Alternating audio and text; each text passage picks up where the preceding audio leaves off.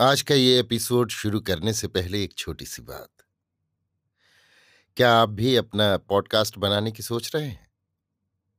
तो anchor try कीजिए। ये पॉडकास्ट बनाने का सबसे आसान तरीका है। नंबर एक, ये फ्री है। नंबर दो, इसमें कई सारे ऐसे टूल्स हैं जो आपको अपने फ़ोन और कंप्यूटर पर रिकॉर्ड और एडिट करने की फैसिलिटी देते हैं। नंबर तीन आप अपने पॉडकास्ट को डिस्ट्रीब्यूट भी कर सकते हैं, जिससे इसे स्पॉटिफाई और दूसरे प्लेटफॉर्म पर सुना जा सके। तो डाउनलोड कीजिए फ्री एंकर ऐप या विज़िट कीजिए एंकर डॉट एफ़ पर अपना पॉडकास्ट स्टार्ट करने के लिए। ये तो थी एक छोटी सी जानकारी, और अब शुरू करते हैं एपिसोड का सिलसिला। तो आज के एपिसोड में। लीजिए सुनिए ना पार्थ सारथी के लिखे उपन्यास। ये गली बिकाऊ नहीं का भाग एक मेरी, यानी समीर गोस्वामी की आवाज़ में। मद्रास आने पर उसके जीवन में परिवर्तन अवश्यम भावी हो गया था। कंदस्वामी वाद्यार की गानामृत नटन विनोद नाटक सभा के लिए गीत और संवाद लिखते हुए, यह समय समय पर मंच पात्राभिनय करते हुए, उसके जीवन में ना तो इतनी गति थी और ना ही प्रकाश। मदुरई और मद्रास के जीवन में जो इतना उतार चढ़ाव है इसका क्या कारण है? कारण की तह में पहुँचने पर ऐसा लगता है कि अधिक प्रकाश वाले स्थान में छोटा जीवन भी वृहादाकार दिखता है और कम प्रकाश वाले स्थान में बड़ा जीवन भी क्षुद्र और धुंधला हो जाता है। क्या प्रकाश मात्र जीवन है? इस प्रश्न का कोई प्रयोजन नहीं है। मद्रास में सूर्य का प्रकाश मात्र जीवन यापन के लिए पर्याप्त नहीं है। मनुष्य को स्वयं प्रकाश फैलाना पड़ता है और अपने चारों ओर प्रकाश पुंज बुनना पड़ता है। अपने कृत्रिम प्रकाश के सामने सूर्य के प्रकाश को फीका भी बनाना पड़ता है। मदुरै कंद स्वामी वाद्यार के गानामृत नटन विनोद नाटक सभा में रहते हुए उसका पूरा नाम मुत्तु कुमार स्वामी पावलर था। नाटक सभा के टूटने पर अकाल पीड़ितों की तरह मद्रास के कला जगत की शरण लेनी पड़ी तो उसे अपने जीवन की सुविधाओं में ही नहीं, अपने नाम में भी काट छाट करनी पड़ी। सचमुच अपने बड़े नाम को काटकर छोटा करना पड़ा। मुत्तु कुमरन, वो संक्षिप्त नाम उसे और उसके साथियों को उपयुक्त लगा। चैत्तूर और शिवगिरी जैसे जमींदारों की शरण में जीने वाले उसके पूर्वजों को अपने अकट विकट चक्र चंड प्रचंड आदि केशव पावलर जैसे लंबे नामों को छोड़ने या छोटा करने में हो सकता है कि संकोच हुआ हो, लेकिन वो इस सदी में उपस्थित था, इसलिए वैसा नहीं कर सका। बायस कंपनी के बंद होने पर दस महीने तक पाठ्य पुस्तकें तैयार करने वाली एक कंपनी में प्रूफ रीडर का काम करता रहा। उससे तंग आकर नाटक प्रसूत सिने संसार में प्रवेश पाने के विचार से मद्रास को चल पड़ा। मदुरई से मद्रास को रवाना होते समय उसके साथ कुछ सुविधाएँ भी थीं और कुछ असुविधाएँ भी। असुविधाएँ निम्न प्रकार थीं। मद्रास के लिए वो नया था। चापलूसी करने की आदत नहीं थी। उसके पास किसी के नाम ना कोई परिचय पत्र था और ना कोई सिफारिशी चिट्ठी। हाथ की कुल पूंजी थी सिर्फ़ सैंतालीस रुपये कला के जगत में अत्यंत आवश्यक समझी जाने वाली योग्यता भी उसमें नहीं थी और वो किसी दल विशेष का सदस्य या पक्षपाती भी नहीं था। सुविधाएँ भी थीं। वो अभी विवाह बंधन में नहीं बंधा था। इसका ये मतलब नहीं कि उसे शादी या लड़की से नफरत थी। असली बात यह थी कि उन दिनों नाटक कंपनी में काम करने वालों का मान सम्मान करने या लड़की ब्याहने को कोई तैयार नहीं था। कंघी किए हुए काले घुंघराले बाल, होठों में सदाबहार मुस्कान, सुंदर नाक नक्श कद काठी का भरा पूरा। उसे कोई एक बार देख ले तो बार बार देखने को जी करे और सुमधुर कंठ सब कुछ था। एलुम्बूर रेलवे स्टेशन में उसके उतरते ही मूसलाधार वर्षा होने लगी। इसका कोई ये गलत हिसाब न लगाए कि दक्षिण से आने वाले कवि के स्वागत में आकाश अपनी भूमिका निभा रहा है। ये दिसंबर महीने का पिछला पखवारा था। हर साल की तरह प्रकृति अपना नियम निभा रही थी। दिसंबर में ही क्यों? किसी भी महीने में मद्रास के लिए ऐसी बारिश की कोई ज़रूरत नहीं थी।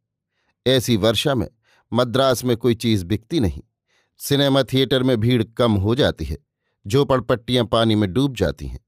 सुंदर लड़कियों को डरते डरते सड़कों पर पाँव रखना पड़ता है कि चमकदार साड़ियों में कहीं कीचड़ न उछल जाए। पान की दुकानों से लेकर साड़ियों की दुकानों तक व्यापार ठप्प हो जाता है। विस्मृति में छतरियाँ खो जाती हैं। अध्यापकों और सरकारी नुमाइंदों के जूते फट जाते हैं। टैक्सी वाले कहीं भी जाने को इनकार करते हैं। इस तरह पानी से डरने वाले मद्रास शहर के लिए बारिश की क्या ज़रूरत है भला? लेकिन मुत्तु कुमरन को पानी में नहाने वाला ऐसा मद्रास बड़ा सुंदर लगा। मद्रास नगरी उसकी कल्पना में ऐसी उभर आई, मानो कोई सुंदरी नहाने के बाद भीगे कपड़ों में लजाती खड़ी हो। धुआंधार मेघों के आच्छादन में इमारतें, सड़कें और पेड़ धुंधले से नज़र आए।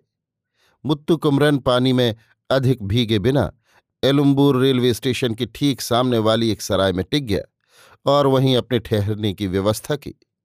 एक लड़का जो पहले उसके साथ नाटक सभा में स्त्री की भूमिका करता था।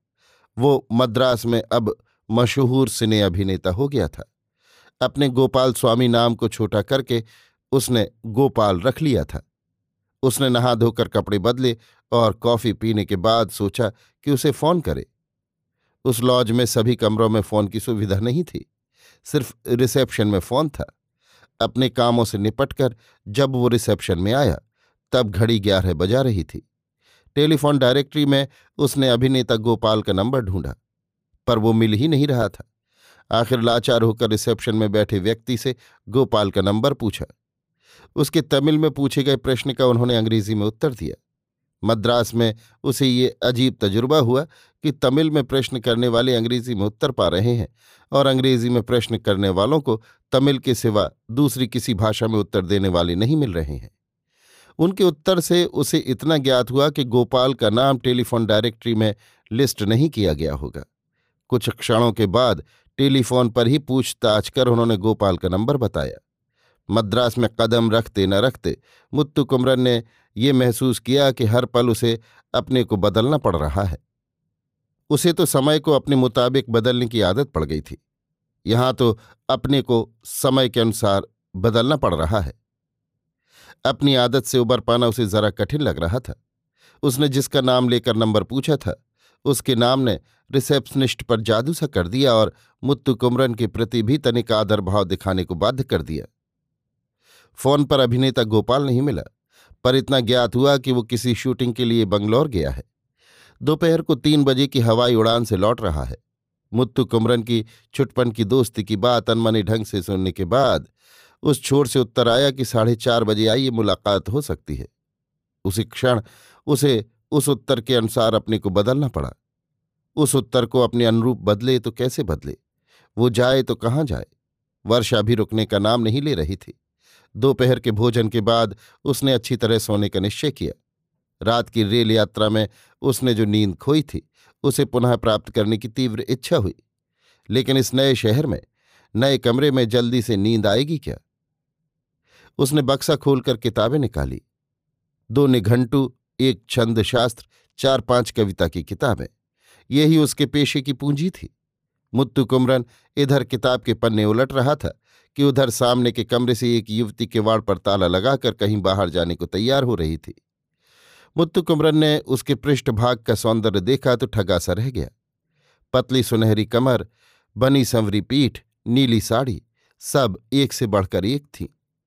उमड़ घुमड़ कर आई बदरिया, कैसी चमचम चम की बिजुरिया आई सज धज के रे जो गनिया, सुंदर रूप लगाए अगिनिया। कनकलता सी कामनी काहे को कटी छीन? पूछने वाले आलम कवि बनने की कोशिश में मुत्तु कुमरन ने घंटू उलटने पलटने लगा। प्रास अनुप्रास तो मिल गए।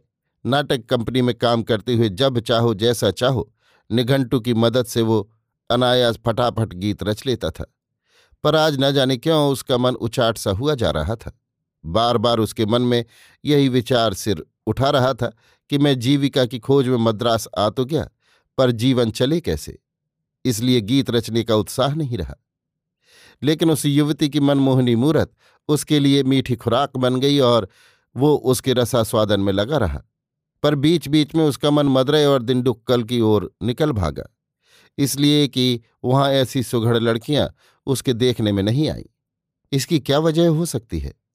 वजह ढूंढते हुए उसके मन में ये विचार आया कि खान पान के बारे में शहर की लड़कियाँ जितनी सतर्क रहती हैं, उतनी देहाती लड़कियाँ नहीं। नगर की लड़कियाँ बन ठन कर अपने को दर्शाने और दूसरों को आकर्षित करने में जितनी रुचि दिखाती हैं, वो देहाती लड़कियों में या तो नहीं है या वैसी सुविधा नहीं है।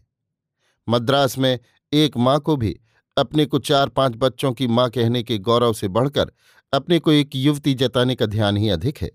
देहात की वो दशा नहीं है। एक स्त्री को माँ मानते हुए मन में विकार उत्पन्न नहीं होता।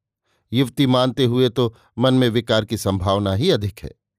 गर्भिणी स्त्रियों को जहाँ भी देखें, जिस सूरत में भी देखें, काम भावना कभी सिर नहीं उठाती। इस तरह की ख्याम ख्याली और दिन के भोजन के बाद सोने का उपक्रम करते हुए भी वो सो नहीं सका। इसलिए लॉज के पास म्यूज़ियम, आर्ट गैलरी, कैनीमारा पुस्तकालय आदि देख आने के विचार से वो निकल पड़ा। वर्षा अब जरा थमकर बूंदा बूंदी का रूप धारण कर चुकी थी। पेंथियन रोड पर चलते हुए उसे कुछ ही गर्भिणी स्त्रियाँ दीख पड़ी तो उसे दोपहर का वो विचार ताज़ा हो आया। उनमें से एक आध का चेहरा देखने पर उसे लगा कि मद्रास भोग भूमि है। कुछ एक के चेहरे तो ये बता रहे थे, मद्रास यातना भूमि है। कुछ स्थान सुंदर और कृत्रिम से दीख पड़े तो कुछ स्थान भद्दे, घृणित और बेबसी और तकलीफ़ से भरे। इसलिए वो मद्रास के सच्चे स्वरूप या उसके सामान्य चरित्र का पता नहीं पा सका। म्यूज़ियम थिएटर की गोलाकार छोटी सुंदर इमारत और आर्ट गैलरी की मुगल कालीन शोभा देखकर वो दंग रह गया। म्यूज़ियम को देखने में उसे पूरा एक घंटा लगा। मद्रास में कदम रखते ही उसे जिन समस्याओं का सामना करना पड़ा पग पग पर उन्हीं से उलझना पड़ा। उसके हर प्रश्न का उत्तर अंग्रेज़ी ही में मिला। तमिल में उत्तर देने वाले तो रिक्शे वाले और टैक्सी ड्राइवर ही थे। उनकी तमिल भी उसकी समझ में जल्दी नहीं आई। मदुरई में छोटे बड़े लड़कों के साथ भी आदर सूचक संबोधन ही सुनने को मिलता है। मद्रास में तो बड़े बूढ़ों के साथ भी तूतु में, में ही चलती है। मुत्तु कुमरन अंग्रेज़ी जानता ही नहीं था और मद्रास की तमिल तो विभिन्न भाषाओं की मिलीजुली खिचड़ी थी। बारिश के कारण म्यूज़ियम, पुस्तकालय या आर्ट गैलरी में विशेष भीड़ नहीं थी। सब कुछ देखकर जब वो बाहर निकला तो फिर से पानी बरसना शुरू हो गया। चूँकि टेलीफोन डायरेक्टरी पर गोपाल का पता नहीं था, होटल के रिसेप्शनिस्ट से पूछताछ कर जो पता उसे मिला था, उसे ही एक छोटे से कागज़ पर लिखकर अपनी जेब में रख लिया था। वो पुर्जा भी पानी में जरा भीग गया था। कुछ क्षण तक सोचता रहा कि इस बारिश में गोपाल के घर कैसे जाए। पास के व्यक्ति से समय पूछा तो उन्होंने बताया कि पौने चार बजे हैं। साढ़े चार बजे गोपाल के घर पर पहुँचना था। उसे लगा कि इसी घड़ी चल देना अच्छा होगा। यदि बस में जाए तो जगह के बारे में पूछकर उतरने में दिक्कत होगी। हो सकता है बस स्टैंड से गोपाल के घर तक पानी में भीगते हुए चलना पड़े। उसे इस बात का तो पता नहीं कि गोपाल का घर बस स्टैंड के निकट होगा या दूर। काफ़ी सोच विचार कर वो इस नतीजे पर पहुँचा कि टैक्सी करके जाना ही अच्छा है। साथ ही अपनी माली हालत को मद्देनजर रखते हुए उसे ये चिंता भी सवार हुई कि टैक्सी में जाना कहाँ तक उचित है। अगले क्षण उसे एक दूसरी चिंता भी सताने लगी कि अगर टैक्सी में नहीं पहुँच पाया तो वो आज गोपाल से मिल नहीं पाएगा। फिर तो अनेक असुविधाओं का सामना करना पड़ेगा। अतः चाहे कुछ भी हो, आज ही गोपाल से मिल लेना होगा। इस निष्कर्ष पर पहुंचकर वो टैक्सी पकड़ने के लिए पानी में भीगता हुआ पेंथियन रोड के प्लेटफॉर्म तक आया। बारिश की वजह से खाली टैक्सियाँ दिखाई ही नहीं दे रही थीं। दस मिनट की प्रतीक्षा के बाद एक टैक्सी मिली। उसमें सवार होते ही मीटर लगाते हुए टैक्सी ड्राइवर ने पूछा, किधर? मुत्तु कुमरन ने जेब से कागज़ निकाल कर देखा और बोला, Gopal, Boag road Mambalam taxi की रफ्तार तेज करते हुए ड्राइवर ने उत्सुकता से पूछा, कौन से गोपाल? सिने स्टार? क्या आप उन्हें जानते हैं? हाँ मैं जवाब देकर वो फिर कहीं रुक नहीं पाया। बचपन में ही वॉइस कंपनी में सम्मिलित होने से लेकर गोपाल के मद्रास में आकर सिने अभिनेता बनने की सारी कहानी छेड़ दी। उसकी इन लंबी बातों से ड्राइवर को ये अनुमान हो गया कि ये आदमी सिर्फ़ बाहर का ही नहीं, पूरी तरह गंवार भी है।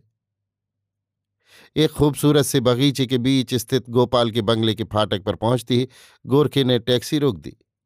वो गोरखे से क्या और कैसे कहे कि पानी में भीगे बगैर फ्लैट के अंदर जा सके? मुत्तु कुमरन इस बात पर विचार कर ही रहा था कि टैक्सी ड्राइवर ने आगे का काम संभाल दिया। तुम्हारे मालिक के लंगोटिया यार है ये। ड्राइवर के मुख से इतना सुनना था कि बड़ा साहब, बचपन, दोस्त, पूछते हुए गोरखे ने तनकर एक लंबा सा सलाम ठोंका और टैक्सी को अंदर जाने दिया। अपने को अधिक बुद्धिमान समझने वाले लोग, जिस काम को करने में माथापच्ची के सिवा कुछ नहीं कर पाते, उसे कम अक्ल होने पर भी समयोचित ज्ञान रखने वाले बड़ी आसानी से कर जाते हैं। एक टैक्सी ड्राइवर ने इस बात का नमूना पेश कर दिया तो मुत्तु कुमरन मन ही मन उसे दाद देने लगा। टैक्सी पोर्टिको में जा रुकी तो मुत्तु कुमरन मीटर के पैसे देकर और बाकी के चिल्लर लेकर बड़े सोच संकोच के साथ सीढ़ियाँ चढ़ा। हॉल में प्रवेश करते ही गोपाल की एक आदम कद तस्वीर ने उसका स्वागत किया। उसमें गोपाल शिकारी के भेष में एक मरे हुए शेर के सिर पर पैर रखे हाथ में बंदूक ताने खड़ा था। बनियान और लुंगी पहने अधेड़ उम्र का एक आदमी अंदर से आया और मुत्तु कुमरन से पूछा, क्या काम है? किससे मिलना है? मुत्तु कुमरन से परिचय सुनकर उसे रिसेप्शन हॉल में ले गया और एक आसन पर बिठाकर चला आया। उस हॉल में कई सुंदर लड़कियाँ बैठी हुई थीं, जो होटल में दिखी लड़की से भी अधिक सुंदर लगी। उसने देखा कि वे सब इसे टकटकी लगाए देख रही हैं। उस कमरे पर दाखिल होने पर मुत्तु कमरन को ऐसा लगा कि वो गुप्त अंधेरे से चकाचौंध पैदा करने वाले प्रकाश में आ गया है। वहाँ ऐसे कुछ नवयुवक भी थे, जो शक्ल सूरत में अभिनेता लगते थे। थोड़ी देर उनके बीच हो रही बातों पर ध्यान देने पर उसे पता लगा कि गोपाल स्वयं एक नाटक कंपनी शुरू करने वाला है। उसमें काम करने के लिए अभिनेता अभिनेत्रियों के चुनाव के लिए उस दिन शाम को पाँच बजे इंटरव्यू होने वाली है और वो इंटरव्यू स्वयं गोपाल लेगा और चुनेगा। वहाँ बैठी लड़कियों पर प्रकट या अप्रकट रूप से बार बार नज़र फेरने की अपनी लालसा को वो दबा नहीं पाया। हो सकता है कि उनकी आँखें भी उसी की तरह तरस रही हों। वहाँ बैठे हुए युवकों को देखने पर उसे इस बात का पक्का विश्वास हो गया कि वो इन सब में ज़्यादा खूबसूरत है। असल में उसका ये गर्व स्वाभाविक भी था। पहले तो वो साधारण ढंग से दुबका हुआ था। अब पैर पर पैर रखकर आराम से बैठ गया। ऊँची आवाज़ में बोलती लड़कियाँ उसे देखते ही दबी आवाज़ में आराम से बोलने लग गईं। कुछ तो उसके सामने अपने को शर्मीली जताने के लिए शर्माने का अभिनय करने लगी। अंदर से पकने पर फल बाहर से रंग पकड़ते हैं। शायद लड़कियों की भी यही प्रकृति है।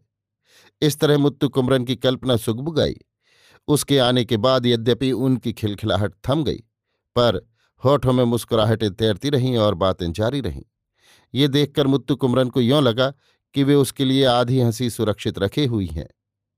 उसमें से कुछ एक के होठ सुंदर थे। कुछ एक के नेत्र सुंदर थे, कुछ एक की उंगलियाँ मुलायम लगीं, कुछ एक नाक नक्श से अच्छी थी, कुछ एक की सुंदरता ऐसी विभाजन की सीमा में ही नहीं आई। लड़कियाँ जिससे अपनी मुस्कान दृष्टि या बात आदि छिपाना चाहती हैं, उसे विशेष रूप से जताने के लिए भी कोई चीज़ होती है। दुराव छुपाव का यही रहस्यार्थ होता है। लुंगी बनियान वाला रिसेप्शन हॉल में फिर आया तो सबका ध्यान उसकी ओर गया। अभी आप सुन रहे थे ना पार्थ सारथी के लिखे उपन्यास। ये गली बिकाऊ नहीं का। भाग एक, मेरी यानी समीर गोस्वामी की आवाज़ में।